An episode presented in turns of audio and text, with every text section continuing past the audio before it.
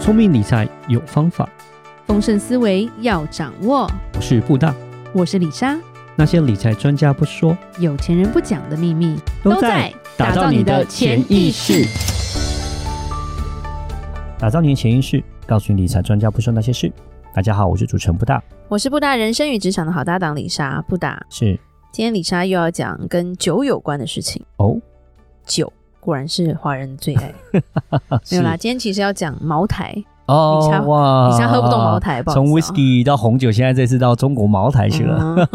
嗯 是对，其实李莎是引用呃有一个作家在中国其实蛮有名的，但后来他有好像有点被禁还是干嘛的。嗯，那他写很多，他的分析都蛮精辟的啦。是一个叫吴晓波的一个记者，那是他有写一本书叫做《茅台传》。 OK，对，所以今天大家要讲，就从《茅台传》里面截取的一些跟茅台有关的资讯，嗯，因为茅台基本上你中国最厉害的酒是什么？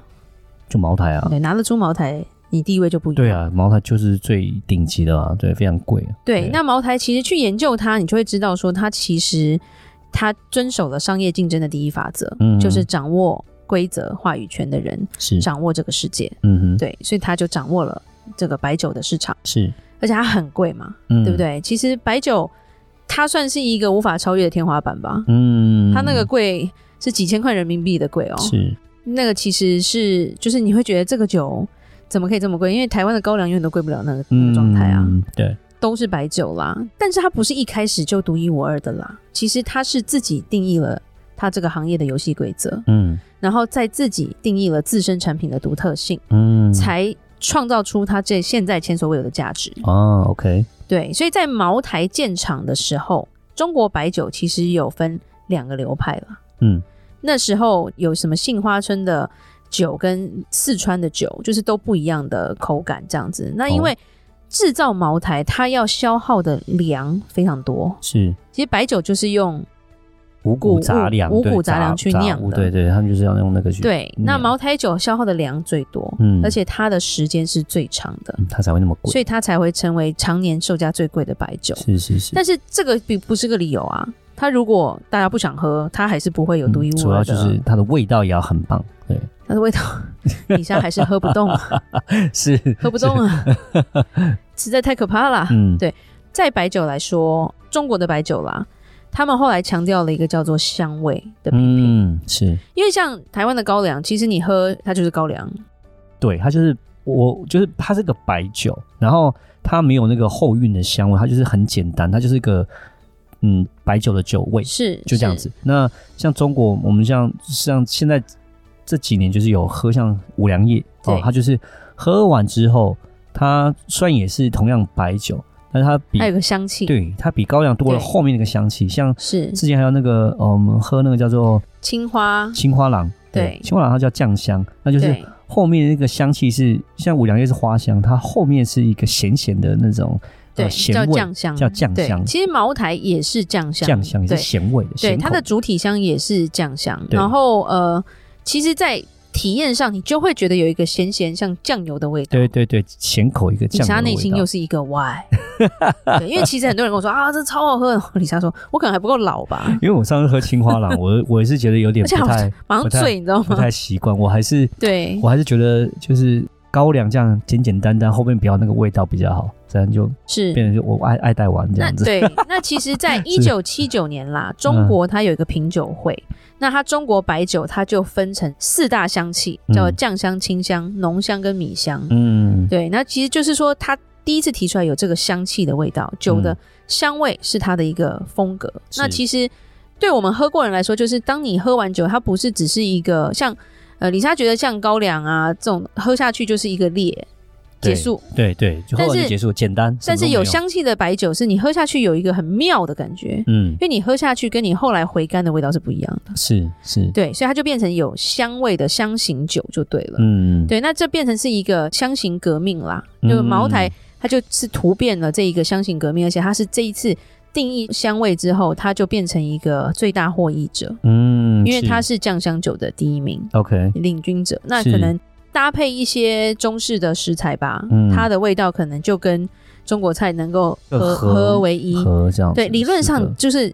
中国它不会单喝茅台，它是一定要配菜配的。菜就变你在吃饭的时候把这些咸咸的菜，然后或是对有些菜可能是甜的，然后它有一个不一样的变化。你喝酒的时候，还有后面那个酱香的味道，让这个吃起来的时候、喝起来的时候味道更不一样。对这，样那后来他厉害的就是说，他就反正一个经理人叫做季克良，他的带领下，他就建立了一套非常规范化、体系化的一个造酒制成。嗯它的制成最厉害的是它的精确度到万分之五，嗯就是容错率只有万分之五，是所以不会像说很多酒就会跟你说，就像茶叶这样，年份啊、今年的天气啊、这一批的品质好与不好，这个价钱就差非常多。嗯跟着年份、跟着土壤、跟工匠的手艺都有关系。但是它茅台非常厉害，它技术流程制度可以全部成为一个核心之后，它可以生产同一个标准的酒。所以基本上你喝到茅台就不会有分什么年代啊，然后分什么年份、分什么状况，就是对，喝出来都是很好的品质，然后是都很不错这样子是。。那嗯它成功的另外一点就是它有一个聚焦感，它的聚焦感它就是靠这个单品打天下。嗯因为其实它在白酒行一开始并不是最顶端的。嗯，在九四年到零九年的时候，最厉害的还是五粮液。哦虽然李是莎还是觉得五粮液比较好 喝啦，对，它是花香，他那个时候是统治江湖、哦，嗯然后可是是因为他后面孵化了上千个子品牌，嗯对，做了一堆不同的口感啦、嗯产，品啊，像我们去中国就会发现五粮液有价差的嘛，嗯对，这个有多贵，这个多贵，然后这个是放比较久的，这个怎么对样，然后年份比较贵长到的几，千块钱的对，然后到几百块的都有，嗯所以变成他是一开始拿到很多业绩，可是变成说是后来就有点乱掉了。就是没有那么集中化，就是它太多的。同样是五粮液，可能可以，以很难喝，是是是，或者是同样是五粮液，就大家会不太确定它的品质在哪嗯里。对，那其实茅台曾经也想要尝试多条腿走路的感觉，是所以曾经研制什么茅台葡萄酒，有听过吗？哦没听过。茅台 啤酒啊。上次是有吃那个茅台冰淇淋的，哦，对啦，对，茅台那个冰淇淋还不错还，不错，还可以那个不太一样，那是附加那是产附品。加产品，那但不它是在酒类的分别，它就是想要在低浓度上面努力看看。结果嗯后来他们觉得说，这些在喝过茅台的人心中都不是真正的茅台酒。是所以他们就是大刀阔斧地把这些副品牌全部砍掉了。解，就像想说台湾啤酒就做啤酒就好，你不要台湾啤酒，或者来一个我出个 whisky 哦，还是我出一个台湾高粱这样子，就是格就是马兰不一样啤酒。哎，对，格马兰或者格马兰说我要出个格马兰啤酒，就对是台啤出了威士忌，对啊，我刚刚讲台啤出威士忌嘛，就对啊。有点不搭不起的感对觉 对对，啦。就是你有各自的呃强项，你就是专门做那一个就好了。对那加上说，在二零一零年后，中国人的人均的 GDP 已经比较高了嘛，对对对，所以他们就要带动这个品牌的品价比，而不是性价比。嗯基本上，茅台在我们看来，对于中国人来说是个地位的象征。是他是你有没有茅台，你喝不喝得起茅台，在在商场上你讲不了多少话，是跟嗯这个有关系的。哦因为他真的很贵你。拿出了一罐茅台，跟你拿出了一罐什 么什么奇怪的白酒，那个感觉是不不一一样样，的。不一样。嗯所以他把品牌就是设定这个独特性放上去了，嗯哼，对，所以他就觉得说我聚焦，我的品质才更高。对，所以他曾经就像这个这个作者，他吴晓波，他曾经问过季克良，为什么你的酒的浓度定在五十三度，嗯，这么而高，不是五粮液这些老酒都是定在五十二度？嗯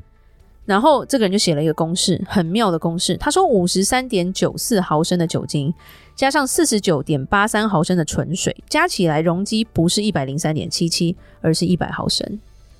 他说这哇算证，这么精确，他说这个证明酒精浓度在五十三度的时候，酒精分子跟水分子结合的最为牢固，哦，所以五十三度的酱香型白酒在口感上是最为绵软柔和，很少有刺激性的东西。哇，就是听起来是蛮有，就是说他有自所以己的一听完就套觉得嗯哇，这好神啊，好这个数神字奇，这样他自己可能是有经过很多的实验过后，觉得这个比例是黄金比例之类的。对，嗯然后就是说大家在研究茅台的成功，它已经成为国酒的代名词嘛。嗯然后重点是它在全球品牌中，大家就说只有美国的苹果手机可以获得类似的成功，嗯嗯嗯，它就是哇单一性啊。嗯你别的东西都打不了它对。你说是苹果啊、怎么没有折叠的？它理你啊，它还是第一名 啊。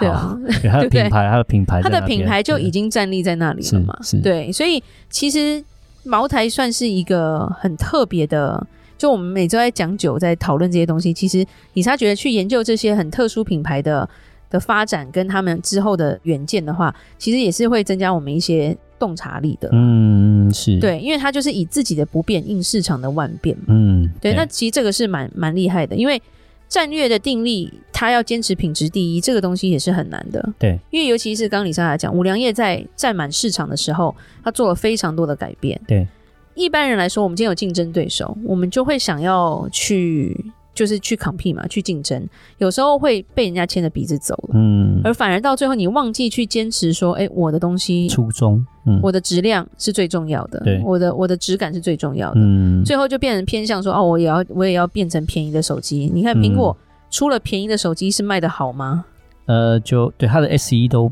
不是太好，对，真的就是这个市场没有嗯没有没有起来啊就是，它没有因为这样带动了嗯更好的市场可或能嗯更多的人啊。你讲就是它的本身的品牌价值就是属于高贵的这样的一个状况，然后你忽然间一个出一个那个就是便宜手机不反而搭不起，对对就是嗯没有办法去吸引到消费者，对，对，所以这就感觉很像，就像他要出啤酒，嗯， 其实我很想笑， 对，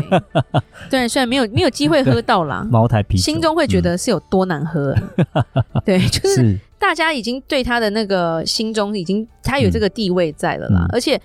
对于茅台的消费者，他们其实不离不弃的，嗯对对对，然后再来就是最终的成功，其实它也高价策略的坚持，真的对因为当这个市场，尤其是当年你知道中国它的 GDP 没有那么高的时候，是它为什么可以坚持在它的价格这个范围内？嗯如果要销量，它大可销价竞争啊、对对对对对对，但是很多人就说茅台酒现在的高价，它不愁卖不掉啊。嗯可是实际上是因为它这个高价的这个坚持，所以占领了高端市场。再嗯再讲回到苹果，也是一样的状态啊。嗯通常它一开完价，大家就看 K 笑啦，这么贵谁买啊？结果就卖很好。还是蛮对就是对，就是他们这个坚持，就是他不要销价竞争嘛。嗯他今坚持天的形象苹果如果一只手机，譬如说是 iPhone 十五好了，他跟你说一万五就有得买了， 嗯觉得这个品牌就坏掉了。，嗯，我觉得就像最近就是那个像特斯拉，我觉得它就是一个非常大的一个改变。对，就是以前它是一个高价的感觉，忽然间它出了 Model 三跟 Model Y 之后，完全变成一个平价的一个代表，然后啊就是整个反而就整个就整个变它弱了它对于这个，我觉得它的品牌的形象改变很多。对，就感觉不是像对以前这么的那么